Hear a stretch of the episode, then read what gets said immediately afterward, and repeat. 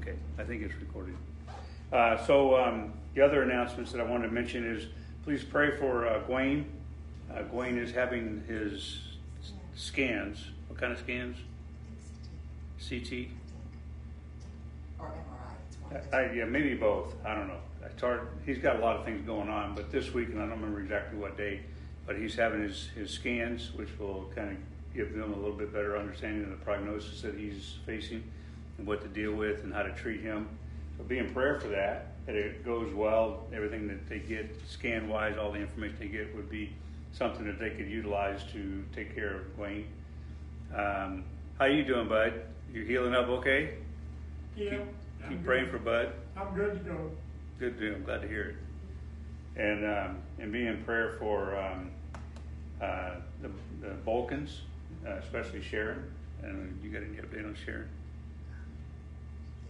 They, just can't, they've been, um, told by her doctors to seclude again, to isolate, I guess that's the word, because of the Delta variant. And, um, so, they just, they're, they came to class for a couple weeks and. They were really excited that they were coming back. And then now her doctor's saying again that it's not a good idea, so. So And I was also gonna just mention, Katie, how is your brother? He's home. He's home. He's home. Okay, good. So her, her brother, that's why we hadn't seen Katie for a while. Her brother was in the hospital at, Oh. re- at research. For COVID or something? No, um, so he had pancreatitis, went Oh. into, Oh, wow. um, went into Cass Regional on the fifteenth. Um, something happened with his potassium levels, um, sent his heart into some crazy stuff. Um, he also has kidney disease, so his kidneys were out Oh, of my whack, whack, um, basically in renal failure. Um, Got a lot going on. it, it, a lot going on. How old is he? He's forty-one. Okay. So, um, yeah, it was, it was quite an ordeal. Not bad. Where does he live? Garden City, Garden City? Okay, so he's close. yeah. That's I've good. had pancreatitis twice, it's not fun. No, no, it's not. Um, and he was worried because it, he's like, they, they did something wrong. I was like, well, no, maybe they didn't do anything wrong. Maybe your body just reacted. Yeah. to Everybody reacts differently to It just- treatments. Even if the Yeah. treatments are supposed to help, the body gets, as I know. And that It's- renal failure goes along with the pancreatitis Yeah. because your body, your pancreas. Well, and he, he already has the kidney disease. So, Yeah. Um, yeah, he was, So what's his name? Jim, Jim? Aw, Jim. Jim, okay. Make a note of that. There's a lot of Jims. out Randy, there. Randy also, Bob was telling me that Tammy Henson, do you remember Tammy from the Astronomy Ministry years ago? When we gospel. in I remember the Stars? name. Yeah, she's, she's in, Co- she's in Cape Canaveral Hospital, um, COVID, pneumonia, and a hole in her lung. She's got three things, go- I know. Now, who's that? She's a, she's somebody we used to go to church with Mhm. at Ta- Tammy Henson, uh, her married name was Sanderson. She has two daughters and one son. Uh, and she was a member of KCBT Hmm. back when I first started uh, attending there. Her and her husband Jonathan kind of took me in, as it were. Uh, She went to Florida on the vacation, started having difficulty breathing. They took her to the hospital and they monitored her for a little while and then sent her home. And later they knew she had difficulty breathing again, so they ambulanced her back to the hospital Hmm. and they diagnosed that she, she did have COVID, pneumonia, and she's got a hole in her lung from the COVID. Uh, I didn't, I didn't know we could do so that. her, her youngest daughter had messaged me to let me know what was going on with that and requested prayer. So, Okay. Well, we'll I'd pray. like prayer for our daughter-in-law, our, our daughter, and our son-in-law. They're moving back from Arizona. So they're, they have to be here by the twentieth. I just like prayer that the move goes smooth because they're getting pods. And when they get here, they can get the pods delivered and they have no problems on the way. Okay, no, that's a, that's a complicated thing. Um, Okay. Um, I think there's, I think that's everything. Well, let me look at this one because it's got pretty much the same old stuff on here. Um, HBI registration is open. Class is starting in a couple weeks, so if anybody's interested that is eligible to be there, been through D1, been through D2, and um, even if you don't know that, that this is the right thing for you to do, but uh, you might be interested in taking a couple of the classes or a class. You don't have to take all four of them. You can take one at a time if you want, just to kind of you know, enter into this this trainings program a, a toe at a time. So, um, so that's I think that's the last thing on there um, that I wanted to mention. There's probably some other things that, um, but that's all I can remember right now. Um, so we're going to turn over to Psalm chapter 59. We're going to read Psalm 59 and we'll pray, and then we'll jump into the lesson. And the lesson is in 2 Corinthians. Uh, but, uh, Randy, yes, sir. just real quick, we want to thank everybody for, uh, prayers and cards for, the comments lost their mind. Yeah, how you doing? Is doing better? Okay. Well, we love you guys. And anybody that goes through any kind of suffering like this, it's never fun, no matter what. Even if it's anticipated, it's just hard. Um, so what we're going to do, just for the uh, Chad, Chad and Sarah, right? Uh, what we do in this class, anyway, I don't think anybody else does it, but I read a passage usually every mo- every every time we meet. You know, when we get before we get into the lesson, and I read it, and then we use that for praying. As I call them, our, the verses are our prayer points. And I start, and then I stop at it after I pray, and then I just give chance for anybody else that wants to pray. They pray out loud. They kind of use these verses as they want, or they don't have to. But um, whatever's on your heart to pray, just pray. And when you're done, stop, and somebody else will take, take pick up. And then there's no requirement that anybody prays, and we're not trying to get everybody to pray. But this is if I, you know, after if I pray and then nobody else comes in, I'll close and we'll just go on to the study. If somebody else prays, then I'll, and then there's only one person, then I'll stop, I'll close after that person. So that's kind of how we've been doing it, uh, just so that we can all be in, in prayer together, uh, but we're not all praying at the same time, so to speak. Uh, so Psalm chapter 59, starting in verse one.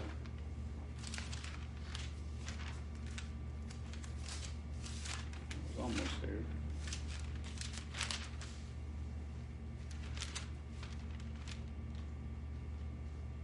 We're going to read down through verse 9. Uh, David writes, Deliver me from mine enemies, o, o my God. Defend me from them that rise up against me. Deliver me from the workers of iniquity, and save me from bloody men. For lo, they lie in wait for my soul. The mighty are gathered against me, not for my transgression, nor for my sin, O Lord. They run and prepare themselves without my fault. Awake to help me, and behold, Thou therefore, O Lord God of hosts, the God of Israel, await to visit all the heathen. Be not merciful to any wicked transgressors. Selah. They, they return at evening. They make a noise like a dog and go around about the city. Behold, they belch out their with their mouths. Swords are they swords are in their lips. For who they who say they doth hear. But thou, O Lord, how, shalt laugh at them, thou shalt have all the heathen in derision. Because of his strength will I wait upon thee, for God is my defense, the God of my mercy shall prevent me. God shall let me see my desire upon mine enemies. All right, let's pray. Father in heaven, Lord, thank you for this passage that we're reading, Lord. We just remind us that you are our defender, you are our caretaker. You, you protect us against any kind of adversity that may come, be coming at us, Lord, whatever that is, enemies or or other types of things, Lord. We, as we see in verse 2, Lord, deliver us from the workers of iniquity. We do pray, Lord, for a continual delivery. We know that you delivered us that are saved. You delivered us from, um, from eternal destruction and provided for us eternal life. And so we pray for that, Lord. Thank you for doing that. And Lord, I do pray that as our enemies run and they try to prepare themselves, Lord, that you would take care of them, that you would uh, that you would come in and, and destroy them and uh, and wipe out of our, our, our, enemy, which is a promise that you made. Father, I want to pray for uh, Kathy's brother Jim, with everything he's going on with. Lord, I pray that you would heal him and um, and and just restore his health, Lord. I pray, Father, also for um, uh, Judy's brother or son-in-law, Lord, as they prepare to move, that you would take care of those needs, Lord, and and uh, give them a clear path and protect them as they travel and all of their their, their belongings. Father, we want to pray for um, the Balkans, and uh, Lord, I know that they want to be here, and uh, Lord, but they they are faithful to be um, to, to listen to their doctors, and their doctors advise not to be here. So, Lord, as much as they want to be here, they are also uh, listening to that to that advice, and so we pray, Father, for them. Uh, we pray for Sharon, Lord, especially as you just continue to he- help her and uh, hold her, Lord, and heal her. I'm going to pray also for the scan that uh, uh, Gwen Arney is going to be uh, faced with this week, Lord, that it also would go smooth. Uh, Lord, I know that those kind of scans can take a long time and they can be very uh, disheartening and, and difficult to deal with, especially if it's an MRI. I pray, Father, for his uh, comfort while he's laying there and that the results would be the results that you asked for. And Father, I pray for the class. I pray for everybody in the real life class, Lord, that you would just continually uh, speak to our hearts, Lord. Open up our minds and our and our hearts, and give us the direction that you would have us to go according to your will. And we just thank you and praise you for it all in Jesus' name.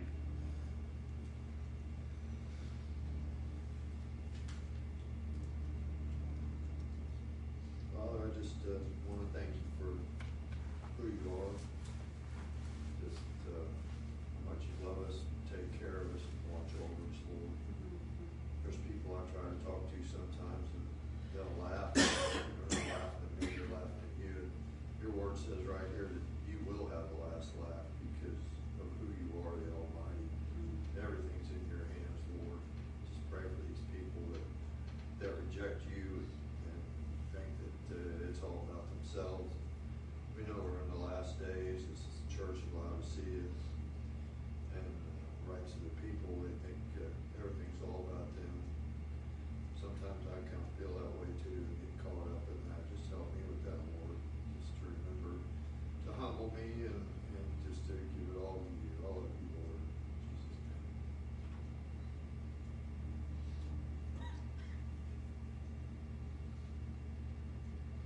Heavenly Father, I pray this morning for my sister and friend Tammy.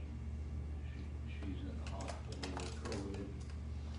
As you are well aware of the rest of the circumstances that are involved with that. Pray, Father, for her daughters and son, that they will be comforted, uh, knowing that you are the one that's in, in control of her situation. Thank you, Father, that, uh, we had the opportunity to come to know her and to recognize that, first of all, she was an evangelist for you. That She was unafraid and unashamed to mention your name to others that she would be in contact with. Just pray, Father, that she would continue to do those things even in condition in the hospital, that she mi- might reach someone with the, the truth of your gospel. Again, Father, we're, we're thankful for her, we're thankful for you, for your Son, Jesus Christ. It's in his name that we pray.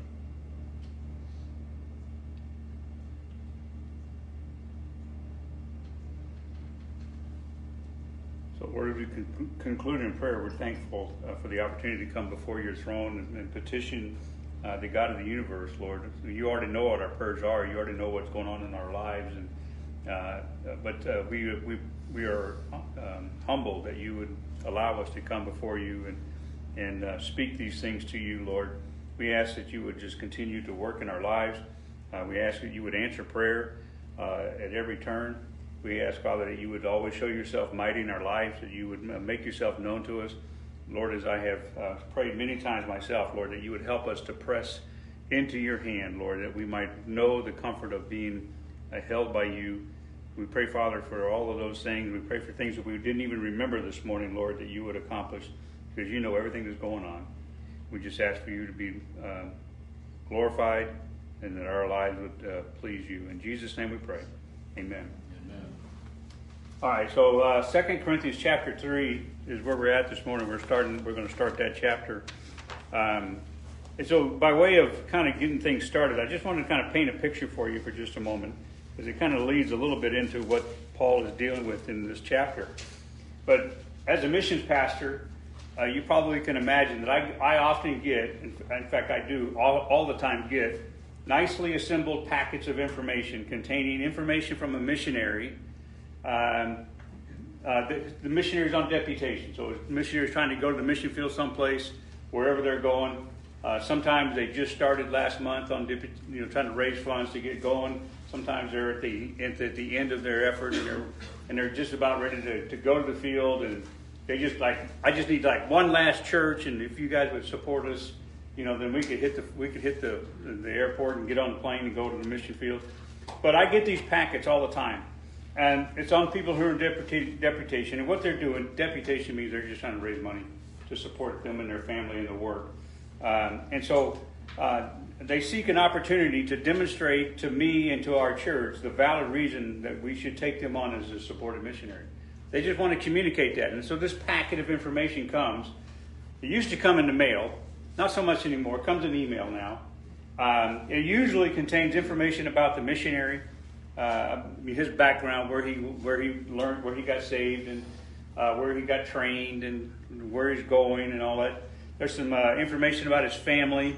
Uh, it, uh, sometimes I get a missionary that's uh, single, but most times they're, they're usually a family. They've already got kids that they're raising, and so. It talks about his education, talks about his background, talks about any kind of training that he's been, conferences he's been to, and then there's usually a nice picture of him and his family which is nice, so I can see what they look like. And um, and and um, and it also includes a link to a website or to a video they want me to link onto. If you want more information about what we're doing, you need to come come to my place and look up. And I, I used to get a little frustrated with that. Like if you want me to to support you, you got to talk to me. I shouldn't have to go. Tra- you know. Anyway, that's just that's just the way everybody is these days. Because back at back at the beginning of that, it was like they had to come. They had to you know. Anyway. Doesn't matter now. But the last thing that's always in this packet, the last thing that's always in this packet is a series of letters from various Baptist pastors as a character reference. Um, a, a, character reference and an encouragement from that pastor uh, to, to, to me and to, to HBF why we should take this guy on as support and support this person. So it's like a, a character reference. Um, now, this is common even today. Uh, you know, normally what I do is I, I, read the letters, I look at the websites, I watch the video, I do, I, I, you know, I look at the pictures and see if they're all smiling, all, all kinds of stuff, you know. And, uh, and, and, you know, then what I do is I assess and determine if I should contact this guy or if I should just file it away. And sometimes I file it away, away, and sometimes I just hold on to it for a while. Uh, but like I said, it's a common thing today that even people who are seeking employment will send out recommendations from colleagues who recommend the employer to hi- hire that person. Julie was just asked, uh, a friend of hers just recently, uh, who she used to work with, asking, could you write me a reference on, what is that thing called? LinkedIn? LinkedIn. So just put a reference out there for this guy on LinkedIn. And so I think she did it. I hope you did. Um, and so anyway, so you know we do we do that all the time. Well, this is not something really even new. This is something that had been happening even back in the very first century. It was customary for an itinerant preacher to produce a letter to churches that, hey, this is the last church I was at. They liked me. This is what the pastor had to say. And uh, so this is my way of introducing myself, not from me, but from somebody else that hopefully you know. Because typically, when I get these letters, I get these packets, and I get all of these recommendation letters, these reference letters, I don't know who these pastors are. So I don't know. I mean, do they? I think maybe those those reference pastors ought to have a reference for themselves. so maybe eventually we'll finally work it around. Right? Oh, I know that guy. Okay, I can take his word for it and, and kind of work my way back to the missionary type of thing. Doesn't happen all the ways like that, but that's uh, that's kind of what's going on. Uh, that's what I deal with a lot of times. But but um, the Apostle Paul he didn't deal with he didn't he didn't go that way. He he wasn't involved in he didn't care for um, having re- letters of reference. he he would write a letter of reference. In fact, I'll talk about that in, in, later on in a minute where he did that. I'll show you a couple places where he actually wrote a letter of reference. He did seek one one time, and that was actually a bad thing. What he did, he saw it. Remember in Acts chapter nine when he went to uh, the, the the Sanhedrin uh, and the, the rulers of the Pharisees, and he said, "I need a letter so I can go kill people." I need authority by you, so I can. So that was his reference. Right? And he went and he went all over the place, and he interrogated people who were Christians.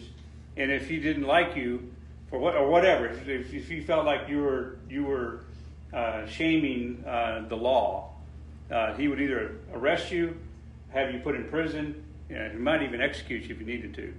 And that was that was the reference that Paul had. So that's one of the reasons I think, as I'm saying this now, that I think that Paul didn't like references, letters of reference, because he, in his heart, in his mind, in his life, it had a bad connotation. Okay, so uh, he didn't seek re- re- letters of reference. He, he didn't ask for them. He didn't try to give them, but he did seek. Um, not for himself, but if you look at Romans real quick, Romans chapter 16, I just want to show you an example of where he wrote a letter and what that letter looks like. He's writing to the, to the church in, in Rome, and he says in Romans chapter 16, verse 1, I'm just going to read a couple of the verses, but it really goes all the way down to verse 16, but I'm not going to read that far. He says, I commend unto you Phoebe, our sister, which is a servant of the church which is at Cenchrea, or Centuria, that ye receive her in the Lord as become a saint, and that you assist her in whatsoever business she had need of you, for she had been a succorer of many, and also and myself also. But we'll just stop right there. You can go all the way down to verse 16, and he's actually he's actually referencing and making making a reference to a lot of people. But that's what how he worded this. Hey, uh, in verse two, he says, "Receive her uh, in the Lord as it becometh saints, that you." Uh, assist her. That assistance would be like that, that pastor writing me a letter and saying, Could you assist this missionary get to the field? Same kind of idea. But Paul didn't do it often and he didn't do it for himself. He never sought letters. I, I mean, I'd be great if I had a letter from Paul recommending me to somebody. But Paul didn't, you know, who would Paul ask for a letter from? Because there really wasn't too many people out there that, that would write him a letter. And so he didn't care too much for it. But in 2 Corinthians chapter chapter 2, he has to address something. Oh, I'm sorry, chapter 3. He has to address something in the first part of the chapter. And he says, we're just going to read the verses 1 through 6. It says, Do we begin again to commend ourselves, or need we, as some others, epistles of commendation to you, or letters of commendation from you? Ye are our epistle written in our hearts, known and read of all men. For as much as ye are manifestly declared to be the epistle of Christ, ministered by us, written not with ink, but with the Spirit of the living God, not, on not in tables of stone, but in the fleshy tables of the heart. And such trust have we through, through Christ to Godward, not that we are sufficient of ourselves to think anything of ourselves, uh, but our sufficiency is of God, who also made us able ministers of the New Testament, not the letter, but the spirit of the Spirit. For the letter killeth, but the Spirit giveth life. And so Paul's, Paul's responding to a lot of things. Over the last several weeks, we've talked about uh, many of the, of the situations that Paul faced dealing with the church at Corinth, right? He's written four letters. We only have two in preservation. He wrote, well, remember we called them the, the, uh, the lost letter. That was the first one that he wrote. We don't have access to that. We never saw it. We just know from a few verses in chapter in First Corinthians that he's written this, this first letter. Then First Corinthians is the long letter, and that's the actual book, First Corinthians. That's long, 16 chapters. And then he wrote the lamented letter, which comes right before he's responding in Second Corinthians, which is the last letter. And so we have all four letters, but we only have two of them in, in, in hand. But we know, we have, we're pretty confident that he's responding to their response to his lamented letter. And that's what this is all about here in this chapter. But there were some people in Corinth um, that had come in after Paul left. He was on his second missionary journey when he planted the church. He was there for 18 months. He planted that church and he left. Then he went home back to Antioch uh, on, on furlough. And then he started his third missionary journey, went to Ephesus, and while he was in Ephesus, he started hearing things about what was going on in Corinth. And we've talked about this, and I made a, made a point, especially last week, that Paul was dealing with the things that going on in Ephesus and all of the the the uh, turmoil that he was that he was stirring up in the city, not the church, but in the city, because he's changing people's hearts and lives. Uh, and then he's dealing with the problems in Corinth via letters and communication. Sometimes he even made a trip there once, and then he, he sent several other people to, to go. But the point is, is that Paul is being ac- accused of not being worthy to be the pastor of, of Corinth. And so Paul has to deal with it. And so that's what this verse, I, I would entitle this, this part of the, the study, The Competence of the Minister. The Competence of the Minister. So Paul is in a tight spot right now because not only does he need to remind the church of what they have seen or what they have been, I'm sorry, given also defending his, he has, what they've been given. So they've been given something, right? They, what, what they give, what was, what was the church at Corinth given? Same thing you were given. What is that? Access to God, a relationship with God, salvation, uh, an understanding of, of the scriptures, all of those kind of things. That's what this church does as, as well. And so that's what he has to remind them of what they have been given, while also defending his competency as their pastor, because that's, that's what is, is being called into question. They basically are saying Paul's not worthy. They're challenging the people in the church. These these what is normally referenced, in, especially in the Book of Acts, are referred to as Judaizers. The Judaizers that come in after Paul, they would chase him around. They would follow him every place he went and enter into the city, into the villages, and say, "You know that guy that just left? He doesn't know what he's talking about. He, he's he's actually preaching against the following the law, you know, the Old Testament law, and." Uh, and so on. So that's kind of happening here in Corinth as well. So his enemies have assaulted his credibility by denying that he is a competent minister. That happens today in a lot of churches where somebody accuses the pastor, the one that's leading the church, the God has put in that, in that role as the church leader, uh, and they've accused that pastor of being incompetent. I think we use that phrase sometimes. You're just incompetent. Well, what we're saying is that you have no competence, you're not capable of doing what you're supposed to be doing. They denied that he was sufficient as a teacher. They claimed that he misrepresented his credentials and his teaching uh, was false. What they were saying was Paul was a nobody and his teaching was a blasphemous act, act, uh, attack on the, on the law of the Old Testament, Moses' law. So his adequacy and his competency are at the issue in Corinth right now, and it should not be, it shouldn't have been that way. The church should have, I mean, he was there for 18 months. And when he first planted the church, he was there for a long time. You would think that they would remember a few things. That It's like, well, what have you done for me lately? You know, uh, you know, we do everything we can, but what have you done for me lately? You know, that's where people get some themselves out of out of, out of sorts. And so, um, his adequacy and his competency are the issue, uh, but it shouldn't have been that way. The church should have known better. They knew Paul. I mean, they, they spent 18 months with Paul. He invested their, his life in them. Uh, but they believed the line apostles that had come in. It's like, wow, that's pretty. I never thought about Paul like that. And so, you know, next thing you know, things falling off. So, in his defense, he starts in this chapter. But this defense actually, if you remember, I said that chapter chapter two lends itself very well to stepping into chapter 3. So look at verse 16 of chapter 2 for just a moment. Because Paul has to ask a question as we were wrapping up chapter 2 last week.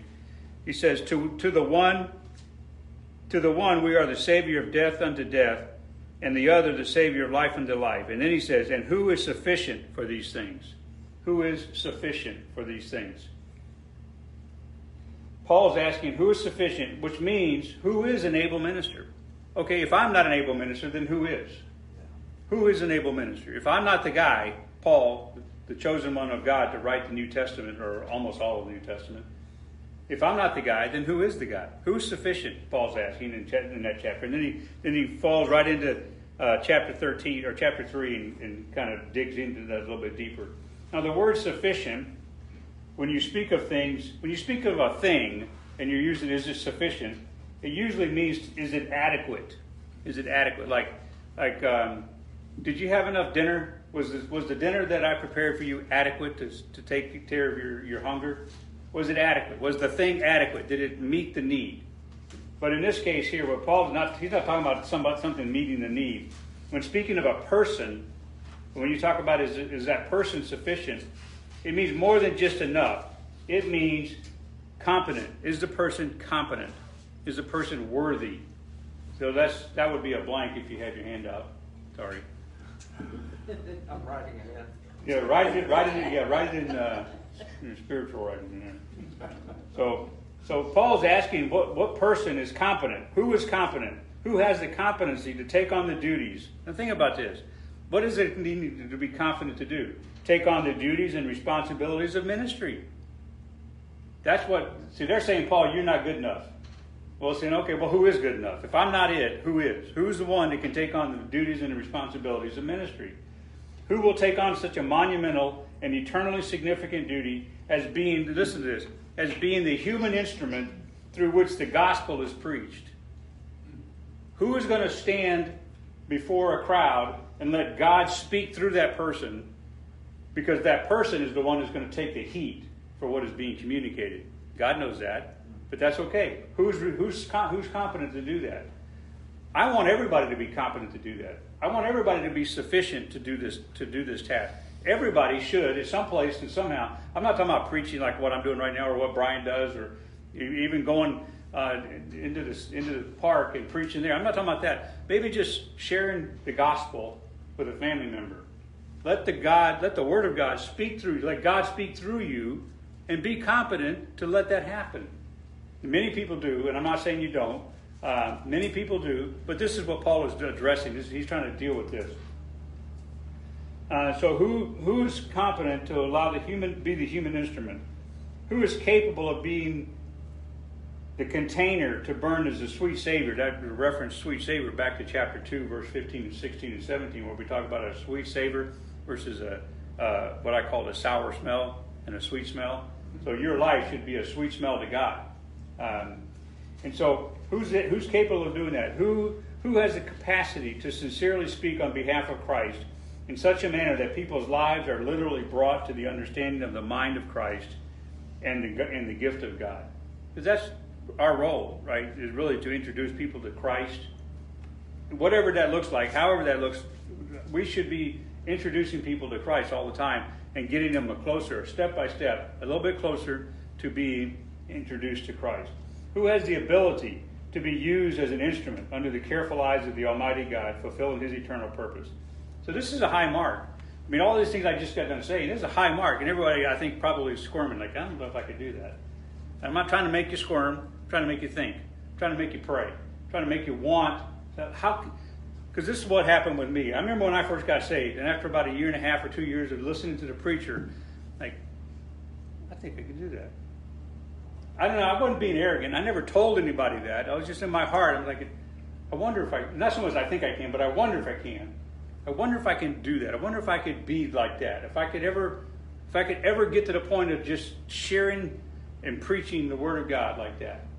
Um, and that's what God did to me. He said, "Well, let's find out." And that's what happened. So, but that, that's what we should all we should all strive for. That it's a high mark, but it's a mark that we should reach we can reach.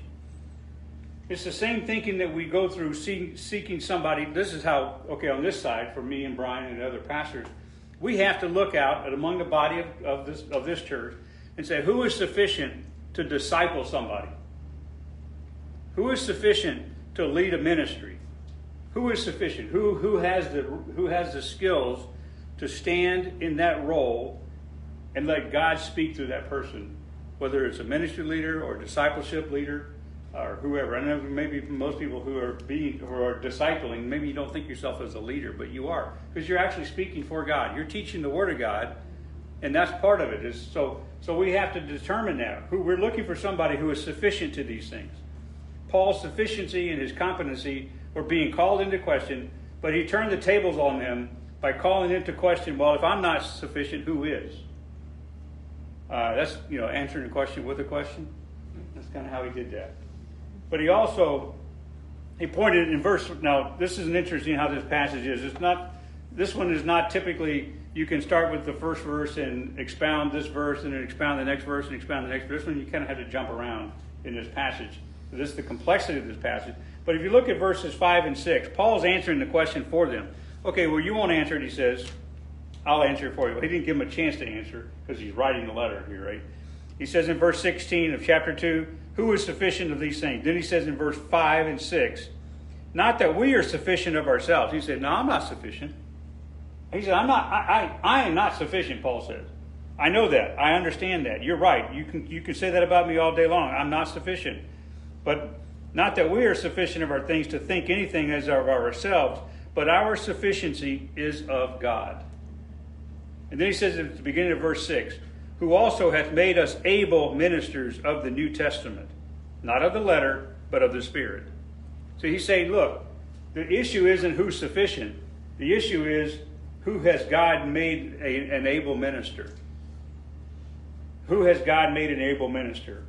It's the same thing he told the, the church at Colossia in chapter in Colossians chapter 1 verse 25. He says, Whereof I am made a minister according to the dispensation of God, which is given to me for you, to fulfill the word of God. So in Colossians chapter 125 is exactly Paul's taking the exact same position with a different church that he's taking now with the church at Corinth in, in this in this first part of the chapter 3. Remember you remember the story in the Old Testament where David is fleeing from Saul because Saul's decided he's going to execute David. And he goes, I can't remember where he ends up, but there was a there was a guy uh, of the uh, of the, the of Saul's army or Saul's guard, guards. His name was Doeg.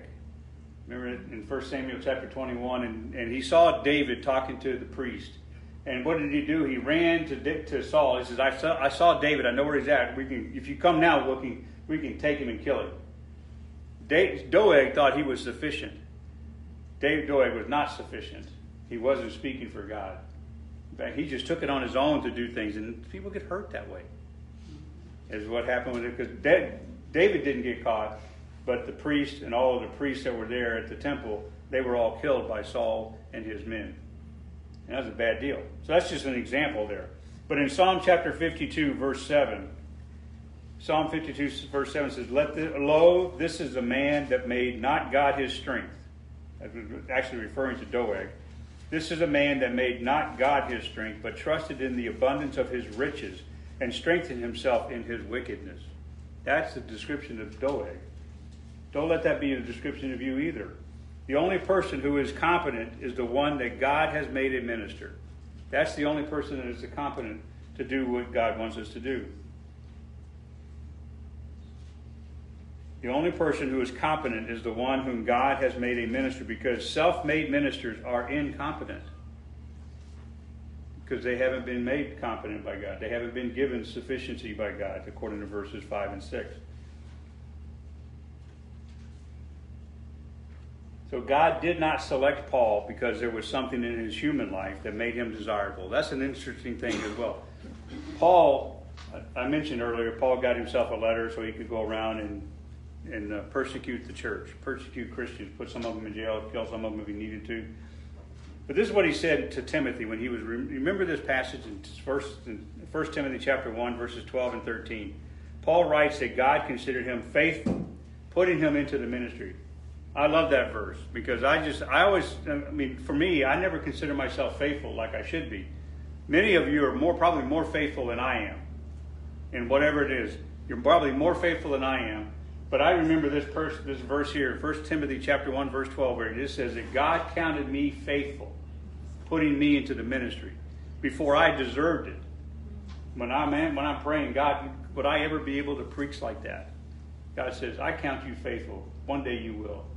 And he put me in the ministry. I, I read that verse, and it hit me like a like a just a heavy weight when I was up in Alaska, I was on a discipleship trip, and I read that verse on Sunday morning before we went to church.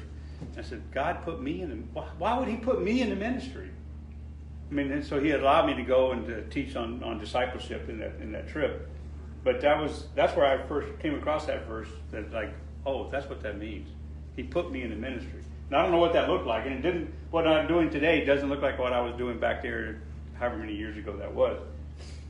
But the point is, uh, Paul goes on and says in verse 13 of 1 Timothy chapter 1 that God considered him faithful, put him into the ministry, even though that he was a blasphemer, a persecutor, and a violent aggressor.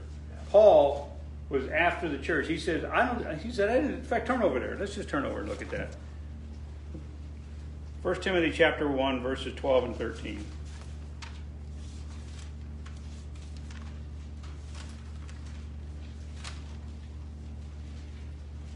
Verse 12 says, And I thank Christ Jesus our Lord, who hath enabled me. And now, so he enabled, that's what Paul referred to in verse, verse 3, chapter 5, that God made him sufficient. So he says, He hath enabled me, for he counted me faithful, putting me into the ministry, who was before a blasphemer, and a persecutor, and injurious. But I obtained mercy because I did it ignorantly in unbelief. And the grace of our Lord was exceeding abundant with faith and love, which is in Christ Jesus. And this is a faithful saying, worthy of all acceptation, that Christ Jesus came into the world to save sinners, of whom I am chief. Remember how he talked about himself like that? He says, I didn't deserve this. I didn't deserve this. But God says, I'm sufficient. And he made me, he gave me the ability to be sufficient. And so every one of us, we, we're all like, you know, I probably, I, I remember asking, could I ever do that? And, and probably I said, no, I can never do that probably said to that, that's, you know, and, and respond to myself. It's kind of like Paul. I didn't deserve it. But God says, your heart is that you want to. And Paul's heart was, once he got saved, he really, this is what I want to do. And so God used him. And I think God can use every one of us in some capacity, in some way, in this church and in his kingdom. So Paul now has the humbly as, po- as much as humbly as possible, as much with as much humility as possible, he now needs to justify his sufficiency and his competence as a minister. So in this passage, he describes the characteristics that are observable in making a, a minister competent. Um, and that's why this passage here, back in Second Corinthians chapter 3 now, is where he's going. So this, let me just kind of give you a, a, a recommendation for yourself.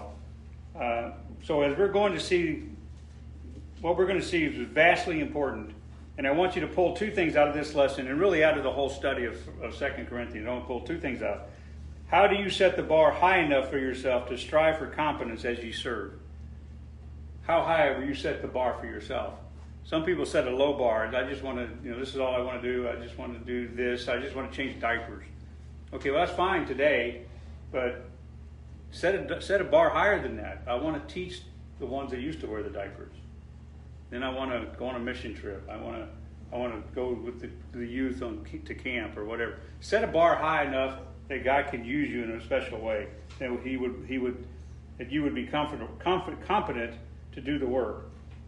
And then the second thing, everything that we're talking about, because Paul's describing himself in this whole letter, a very personal letter, very open letter. He's trying to be as transparent as possible, which is why I call this study being transparent. And Paul he says, How do you identify who is the right person to follow? What should you look for in the right per- as a right person to follow? Okay, so so we had the competence of the minister, and then we also have that they must be a competent minister, must be an able minister. So there's a complexity in this whole passage that I already mentioned um, that makes it hard to just expound the scriptures, starting in first verse and going through verse six, and expound them. Uh, which means that we need to seek the heart of what Paul is saying by trying to just see what he's talking about in the, in this, in this, in the passage. So we, we started in verse 1 and we ended in verse 6. And what we see is verse 6 is actually a conclusion to the question. It's the answer to the question. So we had to, we got to see where Paul is taking us. He, the question really was asked in verse 16 of chapter 2, the first time it was asked. Now he's, now he's, he's, he's dealing with some other things here. And so this chapter begins as Paul realizes the church wanted this is an interesting thing. The church wanted what he had already given them. They just didn't realize it. They, for some reason, they forgot that, that what they're looking for. It, it's, think about this. They actually knew what they needed, but they didn't remember where it came from. They were thinking, these guys that are coming after Paul, they say we should get it this way, and we should get it that way, and we should be doing this, and we should be doing that. How come when you get that from Paul? And they don't remember that Paul gave them everything that they needed they just they left. Um, where was it? Um, Jesus Christ speaking to one of the churches in Revelation chapter one, chapter two, or chapter three. I think it was was it Ephesus where they left their first love. They left their first love. That's what happened at Corinth. They left their first love. You know, if we, if we allow that to happen to ourselves, we're setting ourselves up for problems. So, uh, so Paul, Paul realizes that the church wanted what he had already provided. So in verses 1 to 3, what he reminds them of is that they are living epistles. He said, You want a letter? Well, look at yourself. You're my letter. You are my letter. He says, let's read that again. Just the first three verses. Do we begin again to commend ourselves? Or need we, as some others, epistles of commendation to you or letters of commendation from you? Then verse 12, verse 2 is very clear. You are our epistle, written in our hearts, known and read of all men. For as much as you are manifestly declared to be the epistle of Christ, ministered by us, written not with ink, but with the Spirit of the living God. So you have, oh, you got saved, right? You got the Spirit of the living God inside you. You, you your heart has had been written in, written on by the Spirit. But in the flesh, not not not in the tables of stone, but in the fleshy tables of the heart. So Paul's talking about some very real things here. He starts by answering the question that he asked again uh, in verse when he starts off in verse one. Remember, he says, "Who is sufficient?" And he says, "Who is sufficient for these things?" That's actually how it ends up in verse 16. For these things. And what does he mean by these things? Well, that refers back to everything we've looked at so far, just in chapters one and two. Remember, we talked about in chapter one. We talked about the uh, the, the attitudes that a Christian should have. And we gave seven. Uh, actually, we ended up giving eight um, characteristics that a that a that a Christian should exhibit in their own life. How do people know what, what a Christian should look like? It should look like these eight things. How should you act? As a Christian, you should act this way, according to those eight things. That's what we talked about. And then in chapter, at the beginning of most of chapter two, we talked about um, serving and being being right with God. And so these things revert back to the things he said in chapter one and two. Characteristics and a right response to open doors. That's what our topic was last week as, as well. And so he asked, do we need to start again? That's what he's saying. One of the very first things is, do we do we begin again to commend ourselves? He's saying, do I need a letter of reference from some other pastor to remind you of what we did, how I ministered to you? Does somebody need to sit down and write you a letter and say, don't you remember what Paul said and how he taught and what he, the investment he made in your life? He's saying, do I need a letter of reference from some other pastor? So he's pushing against the church in a very loving way, but he's pushing also to try to uh, get them to remember who he is. And he asks another question about the qualification of a minister, of a man claiming sufficiency. He says in chapter 3, verse 1 Or need we, as some other epistles, a commendation or, or a letter of commendation from you? So Paul is addressing the challenge of his worthiness by those who want to destroy the church by destroying Paul's qualifications. So in verse 5, the word sufficient means to be competent. So if you look at verse 5 again, you see, and not that we are sufficient of ourselves, so that word sufficient means uh, to be competent or worthy or capable or able. So we don't know specifically. We don't know. It's one of the interesting kind of things. You have to kind of piece all of this stuff together, especially in two letters when he's dealing with really four letters and I don't know how many letters and people came to see Paul with questions from Corinth. But we don't, we don't, um, lost my place.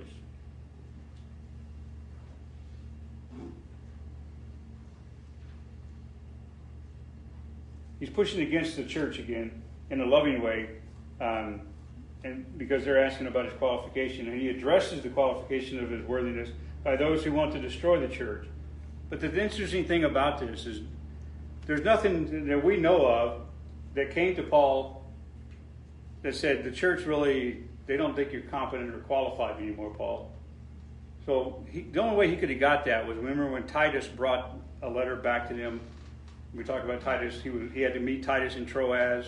He had to wait for him, and he didn't show up in Troas. So he met him. He went and met him. He did meet him in Macedonia, and probably Titus said, "Here's the letter from them.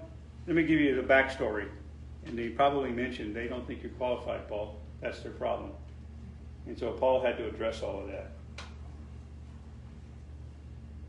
He addresses the challenge of his worthiness by those who want to destroy the church by destroying his qualifications. So, um, to counter the challenges the, from both the church and his distractors, he asked, "Who wants to claim competency?" He said, "Okay, if I'm not competent, who wants to step up and take my role?"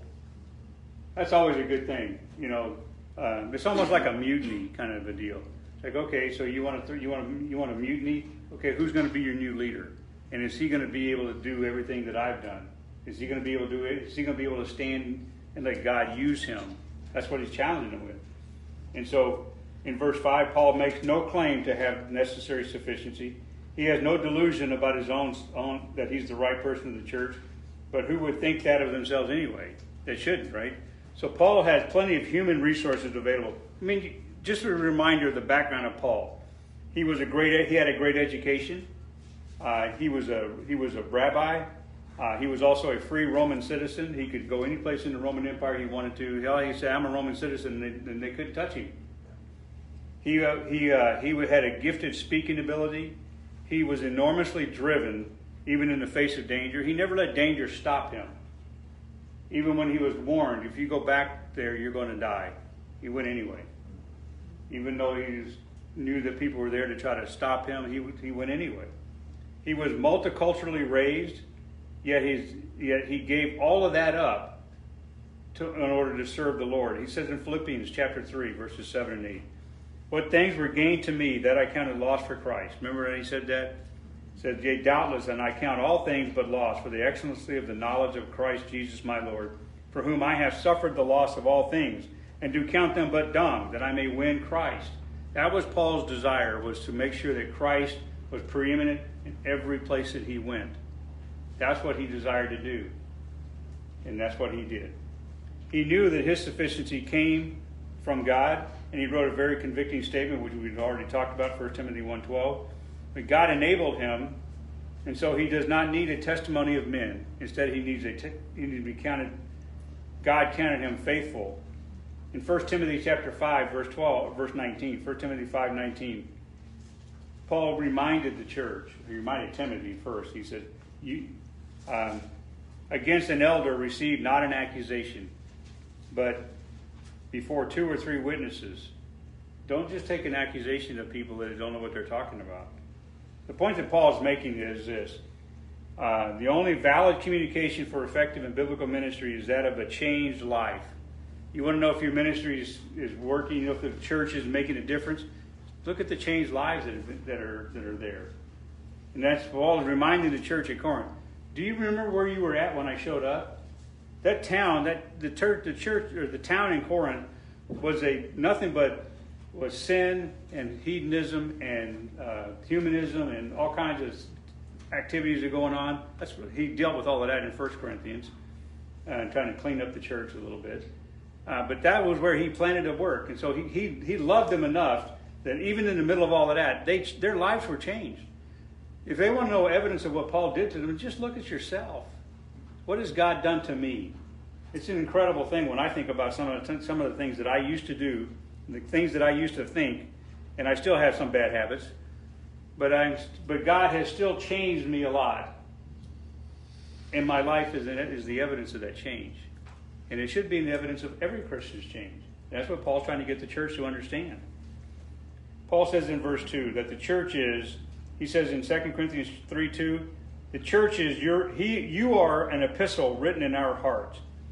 He says, don't forget how much you mean to me as you are in my heart because I love you.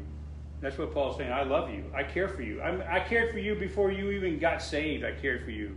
I wouldn't have planted this church in this God-forsaken town if it wasn't because I loved you. And so he says, not only are you a living, walking testimony of how Christ through me has changed your life, your whole life has changed because of what God has done through me to you. And in verse 3, Paul draws a comparison of the law. He's in the law written on the tables of stone with the letters of commendation and the letters of the fleshy tables of the heart. So let me just mention this real quick because we're running out of time already. Um, the fleshy tables of the heart is the ultimate motivation that we see in verses 4 and 5. But this writing, where, where, does, where does God write on the fleshy tables of your heart? What does he mean? Does he like take your heart out, that muscle that's beating, moving blood? Does he write on that? No, he doesn't. This is what he does. The writing does not take place in the area that we most associate with the heart, which is sometimes referred to as the seat of emotion. God's not dealing with you on an emotional level when you start writing on your heart. He's not dealing with you on an emotional level. Your emotions may be stirred, but that's He's not trying. God's not trying to stir your emotion. God's trying to get you to be a certain uh, of a certain character in car- uh, caliber. Our, um, so where Paul is referring to about writing on the fleshy tables of the heart is where God begins the work of transformation in your life. When God writes on your heart, He transforms your heart, not the feelings of your heart, not the fleshy muscle that's beating in your chest. The the the uh, uh, the work that takes place transforming you from what you were to what you will become. He goes on and he talks about our sanctification is in Christ by the Spirit of God. And in 1 Corinthians chapter 6, if you flip over there real quick, 1 Corinthians chapter 6, verse 11. Paul reminds them, even back there in that chat, in that letter, he says in 1 Corinthians 6:11, and some were some, and such were some of you, but now you are washed, you are sanctified, you are justified in the name of the Lord Jesus by the Spirit of our God. So our sanctification is is in Christ by the Spirit of God, and then the heart is not written with ink. He says it's not written with ink. It's written with it's written by the Spirit of God, which changes you forever. You know, when you got saved, you got changed, right? Everybody understands that part. This is how he changed. He started to transform you into some into a new creature. I don't mean there's. I mean that that salvation part is an instantaneous transition. You go from being lost to saved automatically, but that sanctification does take some time. Sometimes we have to we have to learn how to walk as a Christian, learn how to look like a Christian, and so on. So he clearly puts any letter of commendation from another person below the letter of God which is written on the tables of stone. That would be the letters from other men. And at the same time, the tables of stone, which reminds us of the Ten Commandments, that's a reminder going back to the Ten Commandments because it was tables of stone, the Ten Commandments were written on the tables of stone. and that reminds us that the effort to keep the law was bound up in, in man's own self confidence. Because man used to think, well, I can keep the law. In fact, Jesus Christ had a conversation with the lawyer, and the lawyer says, I, uh, I keep all the commands. And, and, Jesus says, "Oh, really? You do, huh? Well, tell me about this one." Yeah. And uh, the guy says, "Well," thinks, walks away. And so, you know, we our self confidence is not going to help us keep the law. We need the Spirit of God in us. Paul, uh, Ezekiel writes in chapter 36 and verse 26, Ezekiel 36, 26, a new heart also will I give you, and a new spirit will I put in within you and I will take away the stony heart out of your flesh, and I will give you a heart of flesh. That's that transition that starts here when you got saved. And this new heart produces us in a desire to please God. Paul writes in, or not Paul, but David writes in Psalm 40, verse 8, I delight to do thy will, O my God. Yea, thy, thy law is within my heart. Not the fleshy, not the stony heart, but the fleshy heart. So I wonder, what the text in your heart says about you. It should at least start with an I am his son. That's where you start. I am his son. Followed by I love him. So this is what you ought to see in your own heart. If you were to open up your your life and look at it for um, not not your heart, not your chest, but open up your life and look and say, does my life say I am his son? Does my life say I follow him with that because I love him? And that should follow I desire to please him. And in your heart, it should also say, Send me. Those four things ought to be written in your heart all the time. That would be the first things that somebody sees about you and your relationship with God. I love him, I'm his son. I follow him because I want to desire to please him, and I've asked him to send me someplace to do some do some work. That someplace maybe across the hallway, might be down the street, maybe on another country, I don't know. But God will move that as He wants to. As He finds you sufficient, He will move in your heart to move you where you need to be. But that's what Paul is trying to deal with his church. And uh, so it's interesting to also note, I just want to make this one last notification, um, notice here that the involvement of the Godhead in all of this in these first six chapters, first six verses, especially in verse 3 and 6. in verse 3, he, he declared manifestly to be the epistle of Christ, which means that your life is a commendation of Christ. So we should display Christ. That's part of our, we should display Christ. Secondly, in verse 3, that the Spirit has done the writing, which we when we were saved and sealed, the Spirit wrote that, right? For Ephesians 1, verse 13. Uh, when the moment you, you, you believed, you were sealed by the Holy Spirit of promise. And so, so there's that sealing. So we have the Spirit leading us to communicate the new covenant.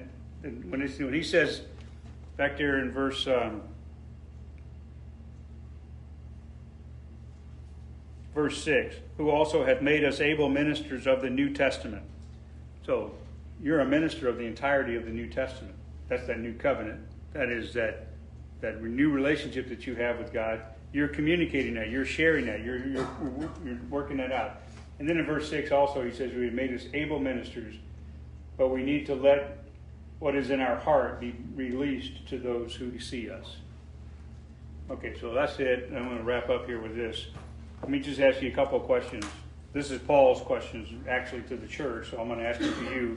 You don't have to answer them right now, but maybe pray about it. How do you see yourself in service uh, to God right now? Are you at least willing to serve? If you are, praise the Lord. If you can't, that's okay. There's some circumstances don't allow some people to pray or to serve. But if the heart is willing, God will take care of the need and get you to the where you need to be so you can serve. Are you at least willing to serve? This is another question. Are you an epistle of Christ?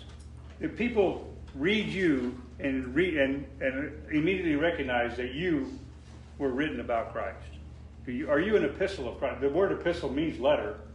Are you a letter of Christ that people can read? What's written on your heart? And what other than God has, who other than God has written on your heart? You know, sometimes people write on our hearts over and try to get over, us, over on top of God, what God has written. And sometimes we allow that. Is your life transparent enough that others can see the reality of a change in your life that reflects what Christ has done and written on your heart? That's what Paul's trying to get to communicate just in these first six verses. He's trying to get you to think about these things. Are you are you at least willing? Do you see yourself serving God? Are you an epistle of Christ? What's written on your heart? How do people read that? Because if they can't read that you're a Christian, I think I've told you this story before, where I after I got saved, I started telling people where I worked at the time that I had gotten saved. One guy said, "Oh, I, that's great. I'm a pastor." Yeah. And I'm like, "What? You're a pastor and you never told me about getting saved?" So he see he didn't he didn't get this at all. And uh, so that kind of that's a, that's a good example that I can give you. So let's pray. We'll be out of here. Father in heaven, Lord, thank you for this passage. Thank you for the the uh, uh, the testimony of Paul and the writing of Paul and the know, what, what a it just makes us think about who we are, what we represent, what you're trying to do in our life, and how we can serve you the best way we can.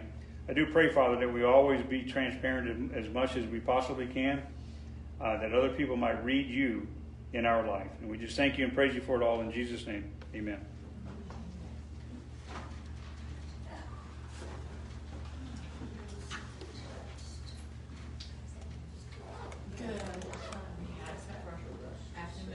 Bud, did you bring coffee? Did you bring coffee again today?